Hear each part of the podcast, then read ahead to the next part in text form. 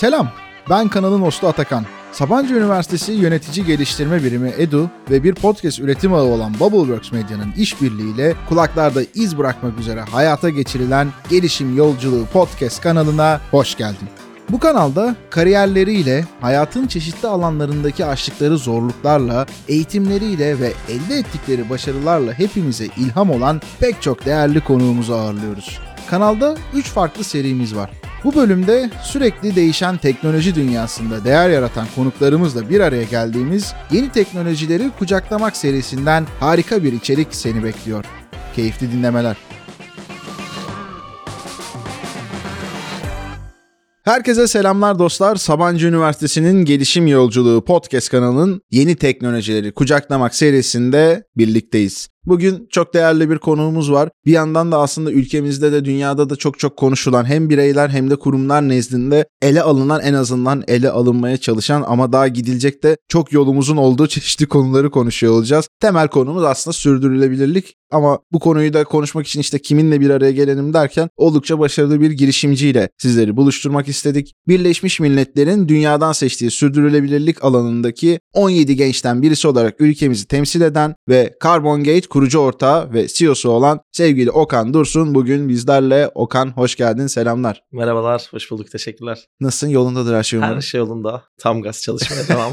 Daha yeşil bir dünya için çalışmaya devam. Eyvallah, süper. Valla bu işler öyle bir şey ki abi, çok fazla sen de daha çok içindesin ama PR amaçlı veya işte bu greenwashing odaklı yapılan çalışmalar oluyor. Bölümün başında hemen söyleyelim, buralardan uzaktayız. Ha, tabii. Sizin de yapmış olduğunuz bir sürü çok güzel çalışmalar da var, bunları da yakından da takip ediyoruz. O yüzden sağ ol, seni ağırlamak istedik. Sen de kırmadın. Yoğun tempo içerisine geldin. Teşekkür ederiz. Ne demek. Süper. Şimdi biz öncesinde de biraz muhabbet ettik ama dilersen bir dinleyicilerimize de seni tanıştıralım. Sen bir hem sosyal hayattan hem iş yaşamında neler yapıyorsun, nerelere doğru gidiyor bu yolculuk diye bir başlangıç yapalım. Sonra Carbongate'de de devam ederiz. Tabii ki de. Ben Okan, sosyal girişimciyim aslında. Görece 8 yıldır dünyanın problemlerini çözme üzerine insanla, dünyaya faydalı projeler geliştiriyorum. Başlangıcı Young Guru Akademi adında bir sivil toplum örgütü içerisinde oldu. 50.000 kişi arasından 50 kişilik gruba üniversitedeyken seçilmiştim. Görme engelli, mülteci ve yetim çocuklarımız için projeler yapmıştık. 5.000 saatin üzerinde gönüllü projelerde bulundum. Ardından bu projelerden biri bir eğitim teknolojileri girişimine dönüştü.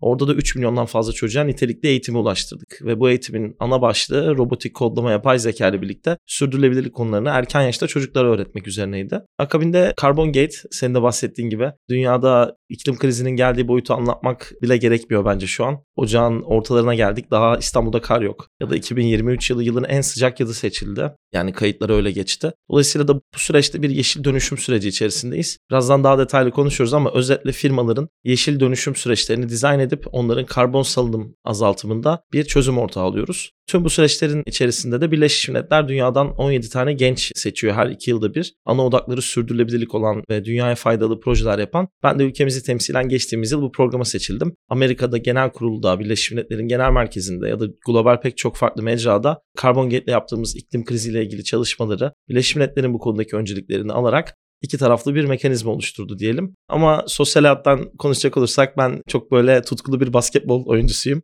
12 zaten yıl abi kadar. Şeyde var ama yani proporsiyonda var yani var. O vibe var. Var, bir 5-10 kilo da proporsiyonu artı var yani, onu çözeceğiz ama biraz bu bilgisayar başı çalışma özellikle olsun, pandemi çözeceğim. Sonrası. Ben de onun mücadelesini veriyorum. Buraya hatta diyetisyenden geldim bu arada.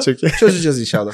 Nitekim basketbol oynamayı çok seviyorum. Çok sevdiğim dostlarım, beraber çalıştığım ortaklarım da öyle, 10 yıllık dostlarım. Onlarla beraber böyle birçok sosyal, hem gurme turlarımız hem kültür turlarımız oluyor tabii ki. Ama işin dışında kalan kısıtlı zamanda bunu böyle efektif şekilde kullanmaya çalışıyoruz. İstanbul'da doğdum, büyüdüm. Baba tarafım Kırklareli, Trakya'dan. Anne tarafı Karadeniz, Kastamonu, İnebolu'dan. Şöyle de enteresan bir şey var. İki taraftan da böyle girişimciliği olan bir aslında genç biriyim. Baba tarafında babam inşaat mühendisiydi. Maalesef vefat etti bir yaklaşık 10-11 yıl önce, 12 yıl önce, sağ olun. Türkiye'de ilk AutoCAD teknolojisini kullananlardan biri. İlk AutoCAD çizimler 1980'lerde. Anne tarafı da Kastamonu, İnebolu'da ilk böyle zincir mağaza modelini bulup başlatanlar. Belki işte bu Aldi'ler falan Avrupa'da büyürken Türkiye'de daha tabii bunu bilmek mümkün değil o zamanki teknolojiyle. İşte şeker, lokum, o bu derken ya biz yanına niye ekmek koymuyoruz? Hadi tatlı da koyalım. Hadi işte herkes tereyağı, süt, salça soruyor falan derken bir market kuruyorlar. Nitekim büyüyor ama sonra çoklanamadan bir fail hikayesi, bir batış hikayesi oluyor. İstanbul'a taşıyorlar ama her iki taraftan da böyle girişimcilik tutku ve merakı olan bir kişi oldum küçüklüğümden beri.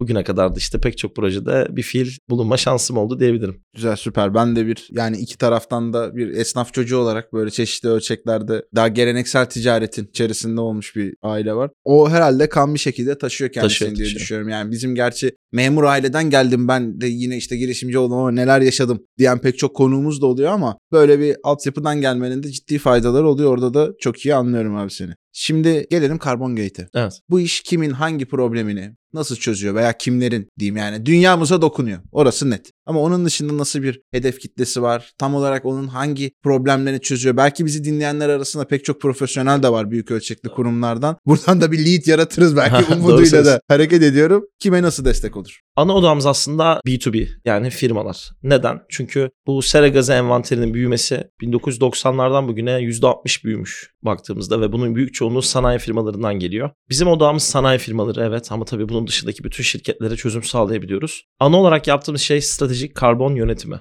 Bu tanımı biz belirledik. Daha önce olmayan bir tanımdı. Öncesinde karbon ayak izimizi ölçüyoruz. Ölçemediğimiz bir şeyi yönetemeyiz. Ama ölçmek bir başlangıç, birçok firma için bir son oluyor. Ya ölçtük, ne güzel bildik, duralım. Halbuki daha yeni başlıyoruz. Ölçtükten sonrasındaki karbon azaltım stratejilerini belirleyip bunun takibini yapıp şirkette ekip arkadaşı olacak kadar yakın takibini yapacak bir mekanizmamız var. Bunu bir platform üzerinden yapıyoruz. One Stop Shop diye tanımladığımız, böyle her şeyin tek bir çatı altında olduğu, sürdürülebilirliğin dijitalize edildiği bir platform. İçerisinde departman yapılarına göre veri girişlerinin takip edildiği, eğer API entegrasyonları yapabiliyorsak direkt onların yönetim tool'larına bağlantı yapabildiğimiz ve bütün satın alım kaynaklı, lojistik kaynaklı, seyahat kaynaklı, aklınıza gelecek bütün sera gazına sebep olan kaynak tüketimlerinin verilerini tek bir çatı altında toplayıp bunları özel bir ölçümleme metoduyla, ki ISO 14064 ve Greenhouse Gas Protokolü bunların adreslerini belirleyen iki protokol. Buna göre ölçümleyip, raporlayıp firmalara sunumunu yapıyoruz. On-prem mi çalışıyor yoksa şey mi, yani kurumun kendi içerisine mi entegre ediyoruz yoksa bir dashboard var, gidiyoruz oradan kendi bilgilerimizi vesaire gibi mi? Şu an ikisi de aslında, çünkü firmalar bu konuda çok bilgi sahibi değil. Hadi böyle bir platformumuz var, alın bakalım kullanıcı girişte burada dediğimizde böyle canlı bir bomba atmışız gibi oluyor. O yüzden yanlarına oturup o platforma girişine kadar beraber yapıyoruz. Ama burada güzel olan şey, her sektörün çözüm ihtiyacı aynı değil. Bir tekstil fabrikası, bir demir çelik fabrikası veya bir e-ticaret platformu, bir ilaç üreticisi, böyle farklı örnekler veriyorum ki yelpazeyi anlayalım diye, ya da bir beton üreticisi, bir otel. Biz bu sektörlerin hemen hemen hepsiyle çalışıyoruz. Önce boş bir sayfa görüyor ekranda. Onlara bazı sorular soruyoruz. Onların sürdürülebilirlik pozisyonlamasını anlamak için, bugüne kadar neler yaptıklarını görmek için ve sektörel ihtiyaçları da belirlemek için. Ardından önüne, arkadan, kütüphanemizden farklı ölçüm metriklerini içeren kartlar çıkartıyoruz. Bu şu anlamda avantaj. Konu zaten çok kompleks. Regülasyonlar zaten sürekli değişiyor. Ve bunu belirleyen de çok katı standartlar da varken burada yanlış yapmaya pek alan yok aslında. Çok soru geliyor. Bunun hilesi var mı? Yani çok yok. Çünkü Avrupa Birliği zaten bunu sınırda karbon düzenleme mekanizması adıyla 1 Ekim'de yayınladı. 2026 Ocağı kadar da çok katı gümrükte takibini yapıyorlar. Daha yeni dün bir partnerimizin tanıdığı kişi aradı. Ürünleri gümrükte kalmış mesela. Hollanda'da, Amsterdam'da. Buradan gönderiyorlar bir alüminyum üreticisi. Ürün geçmiyor. Çünkü Avrupa Birliği artık o beyanı istemeden ürünleri almıyor. Yani kendi ülkesine. O beyanın peki içerisinde ne var? Yani bunun üretim sürecinde yaratmış olduğu işte karbon emisyonu bu kadardır veya işte nokta değerleri şöyledir. Dolayısıyla bu da bize uygun değildir gibi bir sonuç mu çıkıyor? Şöyle, aslında her sektör için bir ortalama belirliyorlar ki nitekim doğru. Bir demir çelik fabrikası için bu ton başına 2,5 tonlara kadar gelebiliyor emisyon değeri. Ama öbür taraftan bakarsak diyor ki Avrupa Birliği, ya sektörün ne, atıyorum alüminyum. Bu sektörün bir ortalaması var. Bunun üzerindeysen büyük sıkıntı. Altında olman gerek, o zaman bunu raporla. O zaman neyin raporu dersek karbon emisyon raporunu sunuyorlar Avrupa Birliği'ndeki ithalat yapan firmaya. Bunun üzerindeyse eğer ithalatçı firma aradaki farkı vergi olarak ödüyor. Aslında ihracatçı olarak bir mali yükümlülüğü yok gibi görünse de bir pazar kaybı riski var. Çünkü ithalatçı firma otomatikman şunu söylüyor. Ben emisyon değeri yüksek bir firmadan üzerine bir de vergi ödeyerek bir ürün almak yerine bunu daha az yaptığını iddia eden firmalara geçiş yaparım diyor. Bu da aslında ne demek? Yeşil dönüşüm sürecinde Türkiye için ciddi bir pazar kaybı riski var. Özellikle demir çelik, alüminyum, gübre, hidrojen, elektrik üretimi ve ihracatı yapan firmalarda Avrupa'ya. Bunların dışına yeni sektörler eklenecek. Bizler de o sektörlere hizmet verebiliyoruz ama Özetle Carbongate'in yaptığı şey firmaların bulundukları sektöre ve kendi iç yapılarına uyarlanabilen dijital bir sürdürülebilirlik platformu sunması. Karbon emisyon ölçümü, karbon emisyon raporlaması, karbon azaltım stratejileri, her şeyi tek bir çatı altında birleştirdiğimiz bir yapı. İçerisinde eğitimler de var çünkü firmalar bu konuda çok bilgi sahibi değil. Onların farkındalığını arttırmak için çeşitli eğitimler de veriyoruz ki bilmeden yönetemeyiz. Çünkü bilmekle yapabilmek arasında çok ciddi fark var. Biz tabii ki de yanlarında çözüm ortağıyız ama sonuçta sürecin tüm sorumluluğu firmalarda. O yüzden bu konuyu bilmeleri de kritik. Dediğim one stop shop tarımı da bu yüzden sürdürülebilirliğe dair her şeyin tek bir çatıda toplandığı firmaların çözüm ortağı olan Carbongate modeli aslında. Anladım, süpermiş. Bu iş böyle artık şeyin de ötesinde gibi. Hadi dünyamızı kurtaralım, çocuklarımız işte nefes alacak toprak veya işte bir ağaçlık alan bile bulamayacak ve bunun işte hani iklim koşullarıyla ilgili senin söylemiş olduğun bir sürü değişim.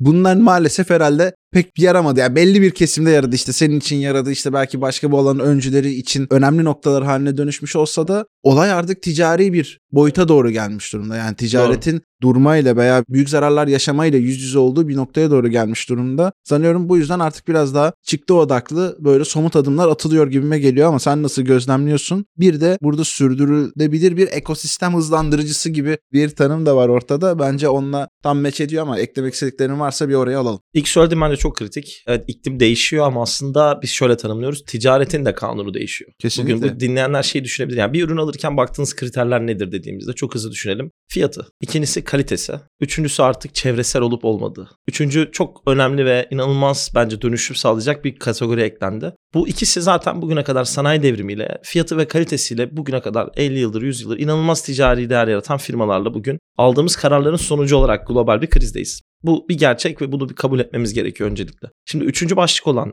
ürün ne kadar çevreci sorusu bizi tekrar başa getiriyor. Aynen, orada bir sarmal var değil mi? Bir döngü var yani. Fiyatına, kalitesine ve işin erişilebilirliğine getiriyor. O yüzden dediğin çok doğru. Evet, bir değişim var. Bence ticari kanunda da bir değişiklik var artık. Ticaretin dili, ticaretin yapılış şekli de dünya genelinde değişiyor. Sürdürülebilir ekosistem hızlandırıcısı diye tanımladık kendimizi Carbongate'de ilk günden beri. Çünkü sürdürülebilirlik konusunun biraz böyle altı boşalmaya başladı. O kadar çok tükettik ki. Yani ben zaten o yüzden bu açıklamayla girdim. Yani arkadaşlar burada washing yapmayacağız. Hani o gözle, o kulakla dinleyin bizi.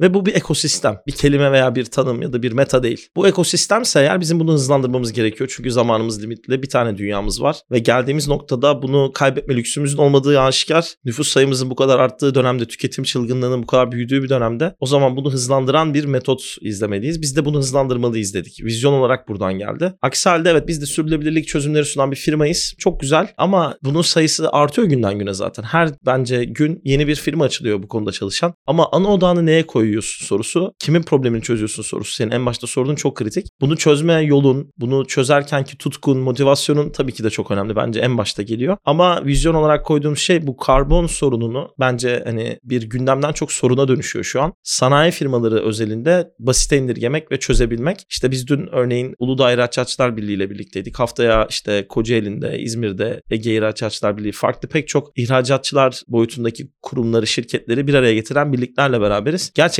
bu konudaki bilgi ve farkındalık görece zayıf. Artması içinse ithalatçı firmalar günden güne mailler atıyorlar. Bakın işte 31 Ocak son beyan günü örneğin, bu yılın ilk beyanı için. Oradaki yönlendirmelerde çok katı direktifler veriyorlar. O yüzden ekosistem hızlandırıcı dedik. Çünkü hızlanmamız gerekiyor. Görece maalesef bu alanda. Ülkemiz özelinde konuşmuyorum bu arada. O da bence önemli. Dünya genelinde bu konu çok yeni, çok yavaş ve sürekli değişen, komplekslerin çok yoğun olduğu bir konu. Ama Türkiye'de büyük riskler olduğu kadar çok büyük fırsatlar da var. Çünkü çok yüksek hacimli ihracat yapıyoruz. Özellikle bu 6 tane yeşil mutabakat sürecine dahil zorunlu sektör için. Neden bir fırsatımız olmasın? Ülke olarak bu konuda niye büyük bir pay sahibi olup da yeşil, çevreci, ihracat yapan boyutta bir ülke olmayalım? Biraz aslında onun vizyonuyla başladık ama tabii Türkiye değil, bizim vizyonumuz ölçek olarak global. Türkiye ile beraber global pek çok firmayla da bunu dizayn ediyoruz. Süper. Peki ben biraz da bu işin teknoloji noktasını da merak ediyorum. Yani büyük ölçekli kurumlar da bunu çok da sorgular. Yani nasıl bir altyapı kullanıyorsunuz? İşte veya konuyu ilerleyen zamanlarda nereye doğru götüreceksiniz? Çünkü biliyorsun şu anda her türlü, yani yazılımın yesini konuşmaya başladığında datalar ne olacak abi? Onu orada mı saklayacağım? Burada mı tutacaksın? İşte kendi sistemimizde olabilir mi? Kendi sistemimizde olabilirse bunu kendimize göre özelleştirebilir miyiz? Bunlara müdahale edebilir miyiz? Sen edebilir misin? Ama 50 tane böyle sorunun geldiği bir dünya var. İşin o tarafı nasıl çalışıyor? Öncelikle burada en kritik şey müşterinin yine problem boyutundan gelirsek bir rapor almak istiyor müşteri. Ve o raporu olabildiğince hızlı, doğru ve kaliteli bir şekilde almak istiyor. Karnesi kötü de olsa, iyi de olsa. asla. O yüzden bizim en büyük şeyimiz teknoloji olarak 24 saat içerisinde firmalara rapor veriyoruz. Bu çok önemli bir şey. Çünkü bir gün önce ithalatçı firmadan gelen bir maille başlıyor süreç ve belki 5 gün, belki 4 gün vakti oluyor bunu beyan etmesi için. 24 saat iletişimi çok güçlü oluyor. Biz platformumuzu kendimiz oluşturduk ve bu platform şirkete özelleşebilen bir teknolojiye sahip.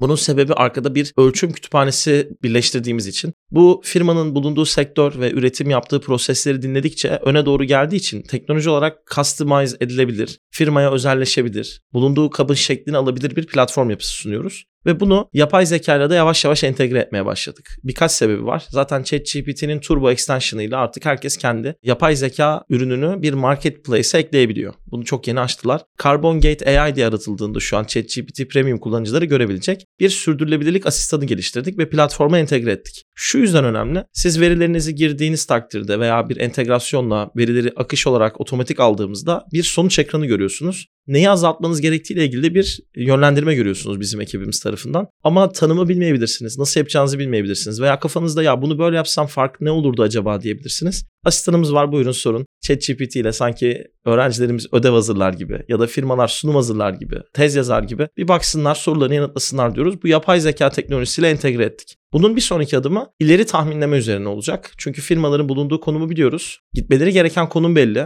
Dünya ortalamaları belli. Nerede olduklarını ve önümüzdeki risklerle beraber nereye gidebilecekleri kısmıyla ilgili de bir AI tahminlemesi, yapay zeka tahminlemesi yapmak istiyoruz ki konuyu geriden bugüne hızlı bir şekilde getirelim, artık buradan da ileriye gidelim. Yani sürdürülebilirlik konusunda neden biz 3 yıl önde olmayalım, 5 yıl önde olmayalım? Türkiye olarak da, dünya olarak da biraz o boyutta teknolojimiz buraya doğru firmaları yönlendiriyor ve bizden olabildiğince de bağımsız ilerlesin istiyoruz ki geleneksel bir danışmanlık firması hiçbir zaman olmak istemediğimizden teknolojimizle, ürünümüzle firmalar kullanarak bunu bir Software as a Service Solution diyoruz. İşte Sustainability as a Service diye yeni bir tanım geliyor. Bununla beraber firmalara tek bir çatı altında her şeyi verelim. Takıldıkları yerde bize gelsinler. Zaten yıllık belli bir lisans bedeliyle bunu sağlıyoruz. Kullandıkları noktada da bizler her zaman bir telefon uzağındayız gibi bir yapı var. Bunu olabildiğince dijitalize etmemizin sebebi de konunun değişkenliği, yönetiminin zorluğu. Bunu basite indirgemenin de tek yolunun bu olduğunu düşündüğümüz için. Süper. Yani olayın böyle çok sanki yazılım muhabbeti yapıyormuşuz gibi o tarafına da kaçmak istemiyorum ama bizim de hani inovasyon danışmanı tarafımla işte danışmanlık, mentorluk verdiğim ekiplerde bazen POC süreçlerinde şeyle karşılaşabiliyorlar. Ya ChatGPT altyapısı mı kullanıyoruz?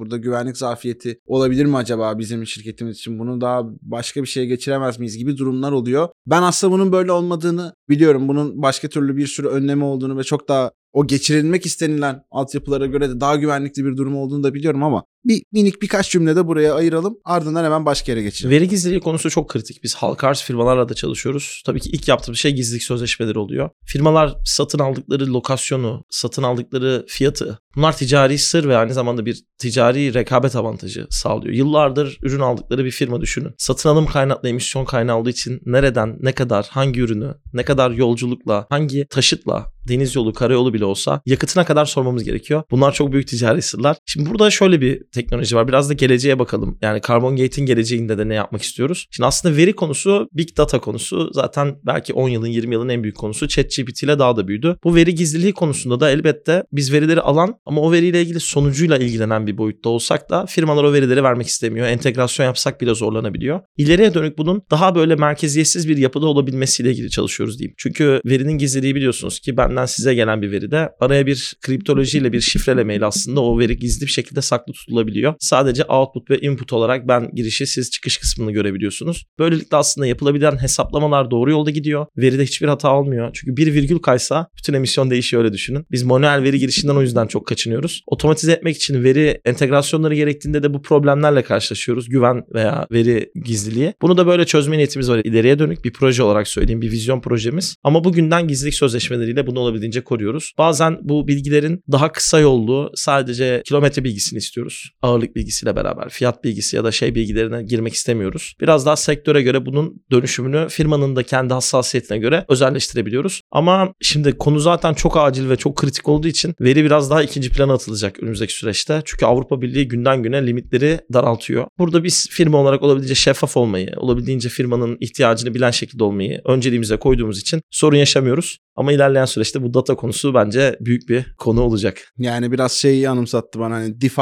var ya, evet. Merkeziyetsiz finansta. Bu da DS gibi sanki hani. Ya kafamızda da var. Dünyada örneklemeleri de ufak ufak başlıyor ama biz orada önce olma niyetinde böyle bir merkeziyetsiz yapı üstünde de çalışacağız. Harika. Şeyi merak ettim, bu 17 genç Birleşmiş Milletler'de neler yapıyor? Bu 17 genç aslında Birleşmiş Milletler'in 2015 yılında belirlediği 17 sürdürülebilir kalkınma amacı üzerine çalışıyor. Dünyanın barışı için, refah için, iklim kriziyle ilgili mücadele için, daha yeşil ve sürdürülebilir bir dünya için. Ben iklim kriziyle ilgili olan 13. maddeyle ilgili çalışıyorum. Diğer arkadaşlarım farklı maddelerle ilgili çalışan, dünyanın da farklı coğrafyalarından girişimciler. Kimileri kendi bir vakfı var, o vakıf üzerinden. Kimileri bir startup girişimleri var, onun üzerinden. Kimilerinin sadece bir projesi var ya da bir komünite kurmuşlar, onun üzerinden ilerliyor. Böyle bir şirketleşme kriteri yok. Tamamen bir etki kriteri var. Ne kadarlık bir etki yaratıyorsunuz? Kimin hangi problemini çözerken dünyaya fayda sağlıyorsunuz aslında? Ben de iklim kriziyle ilgili Carbongate yaptığımız projeyle ilgili kısımda görev alıyorum. Ana amaç bu 17 arkadaşın yaptığı projelerin önünü açmak. Daha fazla bilinirliğini arttırmak. Birleşmiş Milletler'in birçok mecrasına davet edip konuşmalara davet etmek. Başka yeni arkadaşlara ilham vermelerini sağlamak ve birlikte dünya için farklı projeler yapmalarını sağlamak. Aslında programın amacı bu. 2022 Eylül ayında ben seçilmiştim. İşte Amerika'da Birleşmiş Milletler Genel Merkezi'nde farklı birçok coğrafyada çeşitli konferanslara, kapalı oturumlara katılarak dünyadaki belki sürdürülebilirlik konusuyla ilgili son bilgiye Birleşmiş Milletler ağzından birinci elden ulaşma şansı veriyor. Benim için en büyük değer oydu. İkincisi, bence değerli bir network içerisinde size hız katıyor. Çünkü belki daha önce hiç tanışamayacağınız, belki daha uzun süreler alacak kişilerle bir araya gelme şansı veriyor. Network'ünü de açıyor çünkü Birleşmiş Milletler. Ya da biriyle tanışmak istediğinizde o kişilerle sizi bir araya getirebiliyor. O yüzden programın amacı daha iyi bir dünya adına gençlerin önünü açmak. Çünkü 1.8 milyar genç nüfus var ve bu çok ciddi bir sayı. Dünya geneline baktığımızda da aslında geleceğin öncüsü olacak nüfus buradan gelecek. Herkesin inancı da bu yönde. Önümüzdeki 10 yılın 20 yılında kritik bir konusu. Youth Empowerment dedikleri bu gençlerin dahiliyeti ve daha fazla sorumluluk alması konusunda da bu program büyük bir aslında avantaj sağlıyor diyebilirim. Her 2 yılda bir seçiyor Birleşmiş Milletler bu programa 17 genci. Ben Türkiye'den 2022 yılında seçilen tek Türk genç girişimciyim. 2024 yılımız için bu yıl içinde başvurular yakında açılacak. Ben de paylaşacağım zaten. Türkiye'den pek çok gencin başvurması benim de en büyük heyecanım, mutluluğum. Okan'ı takipte kalın ve takip ettirin diyorum. Yani gerçekten çok değerli. Yani buradaki bu tarz temsiliyetlerin içerisinde ülke olarak daha fazla var olabilmemiz bence inanılmaz önemli. Yani bunu hem büyük ölçekli kurumlar tarafından diyorum, hem girişimler, hem vakıflar, STK'lar, işte bizimki gibi daha böyle işte genç startuplar vesaire, bunların temsiliyeti inanılmaz önemli. Çünkü o dünya sahnesinde bir şekilde gözüküp orada ses getirecek işler yapacaksak birincisi orada neler döndüğünü bilmek gerekiyor. Yani aynen, ki ona uyumlanabil. İşte ona uyumlanamadığın zaman ne oluyor? İşte malın gümrükte kalabiliyor. Bir bizim tarafımızdan söylüyorum, belki de bir içeriğin çeşitli yerlerde yayınlanmaz hale geliyor. Reputasyonunu etkiliyor vesaire vesaire ve bunların hepsi günün sonunda ticari faaliyetlerini kesinlikle etkilemekle birlikte genel anlamda hayatı, yaşamı, bizi var eden pek çok şeyi aslında tabii etkiler hale geliyor. O yüzden dikkatli olmak, katılımcı olmak ve buralara da emek vermek gerekiyor. Senin de emeğine sağlık buradaki güzel temsiliyetin için. Şimdi yavaş yavaş böyle bölümün sonlarına doğru da geliyoruz. Birazcık daha böyle bir tavsiyeler ve sen bununla ilgili ne düşünüyorsun kısımlarına doğru geçiş yapıyoruz. Şimdi sürdürülebilirlik odaklı bir girişimcisin ve bu alandaki çalışmaların geleceğe aslında nasıl etkileri olacak olduğuna dair neler düşündüğünü az çok buradaki sohbetten de anladık ama bunu bir iki şeyle birleştirip sormak istiyorum. Bir, bu işin teknoloji alanındaki işte trendleri nasıl, nereye gidiyor? Sen bunu nasıl takip ediyorsun? Çünkü bazen dinleyicilerim şey oluyor, oho zaten biliyor. Ya kardeşim biliyor da o da yani vahiy inmedi yani veya ona da Matrix'teki gibi taktılar. Fişi oradan beynine kodlanmadı yani bunlar. Özellikle kendini nasıl besliyorsun kısmını çok merak ediyoruz. Şimdi burada çok geniş bir yelpazeden bahsediyoruz. Tanımı bazılarının olmadığı, yeniden tanımlanan şeyler. Tabii ki de ChatGPT çok böyle bu konuda faydalı olsa da yeterli kalmıyor. Bizim sektörün en büyük aslında avantajı regülasyonların oluşu ve bu regülasyonlar sonuçta çözümü tanımlarken problemi de tanımlıyor. Dolayısıyla da biz o regülasyonları, tüzükleri ve yayınlanan bütün kitabi kısımları okurken süreci öğrenmiş oluyoruz. Aslında nedensellik ilişkisini de öğrenip nerelere bakman aynen gerektiğini öyle de sana işaret ediyor. Aynen öyle. Çünkü bunu nasıl çözeceği ya da nasıl limitleyeceğini anlatırken elbette ki tüzükler, bu regülasyonlar şey de söylüyor. Bu sebeple bunu yapıyoruz diye. Oradan çok şey öğreniyoruz öncelikli olarak. Farklı pek çok eğitim veren kurumlar var Türkiye'de. Onlardan bir tanesi bize de destek oluyor diyeyim eğitmen olarak. 25 yıldır sektörde bulunan, bu sanayi dönüşümünde 25 yıldır karbon konusu büyüyor diyen birisi. Düşünün ki 20 yıl önce karbon Bu vizyonda olan çok değerli bir hanımefendi bize de ekip anlamında destek oluyor. Bilgi ve donanım arttırmamızla ilgili. Birinci ağızdan ondan öğrenme şansımız oluyor. Kim olduğunu da merak ettik birazcık ama şimdi. İsmini de ben şimdi ondan izin almadan tamam. da paylaşmak istemedim ama çok böyle gerçekten doğayan, ismi çok bilinen birisi. Bu alanda çalışan herkes tarafından. Ve üçüncüsü de hani kaynak olarak bir tüzükler, regülasyonlar dedik. 2 danışmanımız diye adlandırdım ekip donanımımız için. 3 bence Birleşmiş Milletler. Çünkü bu konuda işin sosyal etki boyutunu en çok tanımlayan ve bu konuda en çok makaleler yayınlayan kurum Birleşmiş Milletler ya da bir oluşum diyelim. Onların örneğin bu 17 sürdürülebilir kalkınma amacıyla ilgili koyduğu hedefler 2015 yılında 15 yıllık bir hedefti ve 2030'a kadar geleceğimiz süreçte bugün tam yarısındayız ve 7 yılda bir sizde ne olur dinleyiciler olarak sen de bir düşün. Sence ne kadarına ulaşmışızdır? 2030'a kadar 15 yılda aldığımız hedefin hani hiç tahmin ettirmeyeceğim ama içinden bir düşün. Yani %100'ün yarı yılda mantıken %50'sine kadar yaklaşmamız gerekiyor diyorum. %4 diyesim geldi niyeyse. Yine görece sen çok karamsar yerden geldin. %15'ine ulaşmışız örneğin. Ama daha 7 yılımız var, yarı yılına gelmişiz falan hani %85'i duruyor. Yani bu tarz böyle güncel, istatistiksel ve gerçekten nedenselliği açıklanabilir konularda Birleşmiş Milletler de bizi besliyor. Dolayısıyla bu 3 kanaldan hem kişisel olarak ben hem de Carbongate olarak ekip besleniyoruz diyeyim. Ama öğrenmeye çok gebe bir konu. Her gün yeni bir şey çıkıyor. Öğrenmek de en keyifli kısmı bu konuda. Süper. Bir yandan da şöyle bir var. Yine büyük ölçekli kurumlarla yan yana geldiğimde orada bir İK ekibiyle konuştuğumda hemen konu şeyden geliyor. Ya Z kuşağı bizi eskiden hani işveren tarafı olayı çok sorgulardı. Şimdi yeni kuşak bizi çok sorguluyor. İşte neyle ilgili sorguluyor? Ya kurum kültürü, toplumsal cinsiyet eşitliği, sürdürülebilirlik, sosyal etki, hangi toplumsal değerlerle uyumlusunuz? Onu nereye atıyorsunuz? Bunu nerede falan ve 50 tane soru geliyor. Bu güzel. Bunu çok alkışlayarak kenara koyuyorum. Ama bir yandan da şöyle de bir gözlemim var. Olay artık fancy bir şey haline dönüştü. Yani bunu konuşmayan üniversite öğrencisi sanki kariyerinde başarılı olamaz. Bunu bir şekilde altyapısıyla doldurup doldurmamasından bağımsız olarak söylemsel olarak dilinde bulunuyor olması onu bir yerlere götürürmüşçesine bir yaklaşım var. Şimdi ben de istiyorum ki burada bir içerik üreticisi ve dağıtıcısı olarak burada nasıl bir altyapıyla ilerlenmesi gerektiğini öğrenelim. Sen bu arkadaşlar neler tavsiye edersin burada? Bence çok hassas bir konu. İşte şirketler için buna greenwashing diyoruz değil mi? Yani bireysel anlamda da evet bu konuya özenmesi ve bu konuyla ilgili teşvik edici birçok şeyin olması güzel. Ama şey de yapmamamız lazım sanki. Mış gibi de olmamalı. Yani bu konu evet çok gündem kesinlikle diye işte o yüzden sürdürülebilirlik başlığının altı çok boş kaldı dedik seninle de. Yani çünkü herkes tüketti. Sürdürülebilirlik ya işte ya mesela atıyorum endüstri mühendisiyim ben. Sürdürülebilir endüstri mühendisi dediğimde bir dakika ya ne iş yapıyor? Acaba gerçekten iyi mi? Biz de oğlanı oraya mı yazdırsak hangi okul bir anda 3-4 soru gelebiliyor. Ben bunu test ettim bu arada. Çok eğlenceli oluyor yani böyle. Cümlenin başına sürdürülebilirlik ekleyin bakalım ne tepki verecekler. Dinleyiciler de test etsin. Şimdi bu konuda şöyle bir durum var. Bu bir risk. Bu bir tehlike. Ama bir anlamda da farkındalık fazını dolduruyor. Nasıl bugün sosyal ve yönetişimsel konularda ne kadar çeşitliliğimiz var. Ekip içinde ne kadar uyumluyuz'a bakıyorsa İK ekipleri. Yakında sürdürülebilirlikle ilgili de daha yoğun şeylere şirketler bakacak. Bu güzel. Ama burada hangi kaynaktan besleniyorsun kısmı kritik. Burada benim nacizane hani burada Birleşmiş Milletler'in çeşitli newsletter'ları oluyor yani bültenlere. Buralara dahil olmaları. Akabinde Türkiye'de de var. Yurt dışında da hem İngilizce hem Türkçe içerikler olarak sürdürülebilirlikle ilgili çeşitli medya şirketleri kurulmaya başlandı yani. Bu konudaki doğru bilgi akışını sağlıyor. Ki doğru bilgiye erişelim ki ne için dönüşüyoruz, ne için kararlarımızı, alışkanlıklarımızı değiştiriyoruz onu bilelim. Aksi halde mış gibi oluyor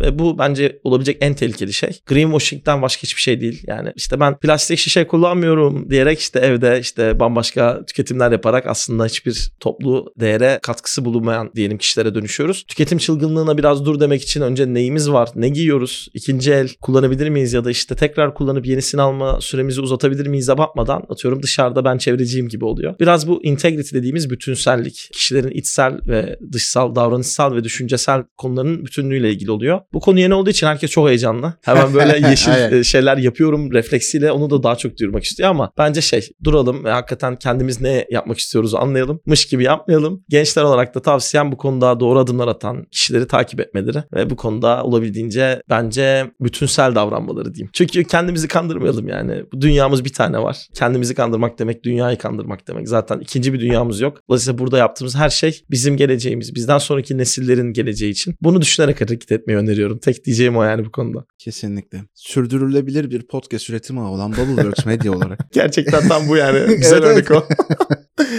Evet, süper. Sonra geldik. Son olarak senin söylemek istediklerin. Bir yandan varsa işte gelecek projeler, etkinlikler, bu işlerde bilmiyorum komünite veya bir araya gelmeli işler çok fazla olabiliyor. Neler var? Senin bulunmak istediğin bir çağrı var mı? Süper. Buradaki dinleyicilerimize söz sende en son. Tabii yani bugün bizi dinleyen herkese öncelikle teşekkürler vaktini ayırdığı için. Bizle ilgili daha çok bilgi almak isteyebilirler ya da daha ileriye dönük takipte bulunmak isteyebilirler. Carbongate.io bizim web sitesi ve sosyal medyanın tamamında bulabilecekleri adresimiz. LinkedIn'de çok aktifiz. Çünkü ana kitlemizde B2B olduğu için tüm mecralardan takip edebilirler. Haftalık bültenlerimize kayıt yapabilirler. Web sitemizden, bülten kaydından. İlk diyebileceğim şey bu. İkincisi bence çok enteresan bir süreçten geçiyoruz. Yani paylaşmayı öğreneceğimiz, dünyayı da ne bileyim işte kıtaları da diyelim.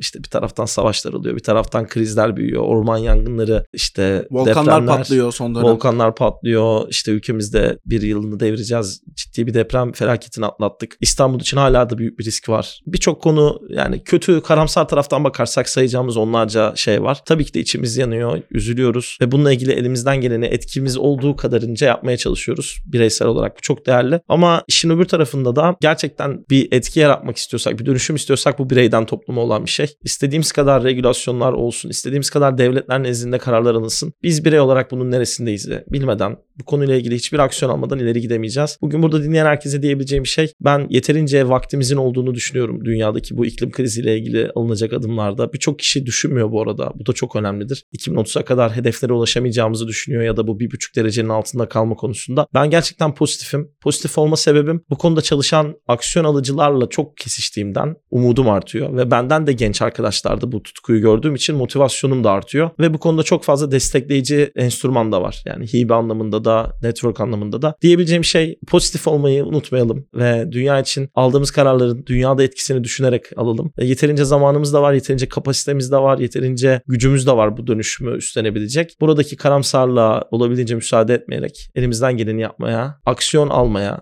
pasif ve negatif değil, aktif ve pozitif olmaya dinleyen herkesi davet ediyorum. Bu günde yürümeye başlayarak da, bisiklet kullanmaya başlayarak da, termos kullanıp kahve tüketimindeki karton atığını azaltarak da olabilir. Günlük çok basit ama etkili adımlarla bu konuyu dünyanın belki en etkili noktasına getirebileceğimizi düşünerek sürdürülebilirlik konusunda içselleştirmesini ve bunu yaşayarak etki yaratmasını herkese diliyorum. Çok teşekkür ederim. Benim için çok keyifli oldu. Vaktini ayırdığın için de sana da teşekkürler. Ne demek Okan? Vallahi teşekkür ederim. Normalde bölüm sonlarında ben ufak bir tirat atarım. Sen benim yerime onu atmış oldun. Çok da memnun oldum. Bunun üstüne daha da katılıyorum ve destekliyorum demekten başka söyleyecek çok da bir şeyim yok açıkçası. Evet sevgili dinleyiciler, umarım sizin için de keyifli, yeni şeyler öğrendiğiniz ve bu alanda daha gerçekçi adımlar atmak için de o harekete geçme arzusunu içinizde uyandıran bir bölüm olmuştur diye ümit ediyorum ve bir sonraki bölümde yeniden görüşünceye dek dünyamıza iyi bakarak sağlıkla, merakla ve keyifle kalmanızı diliyorum. Görüşmek üzere.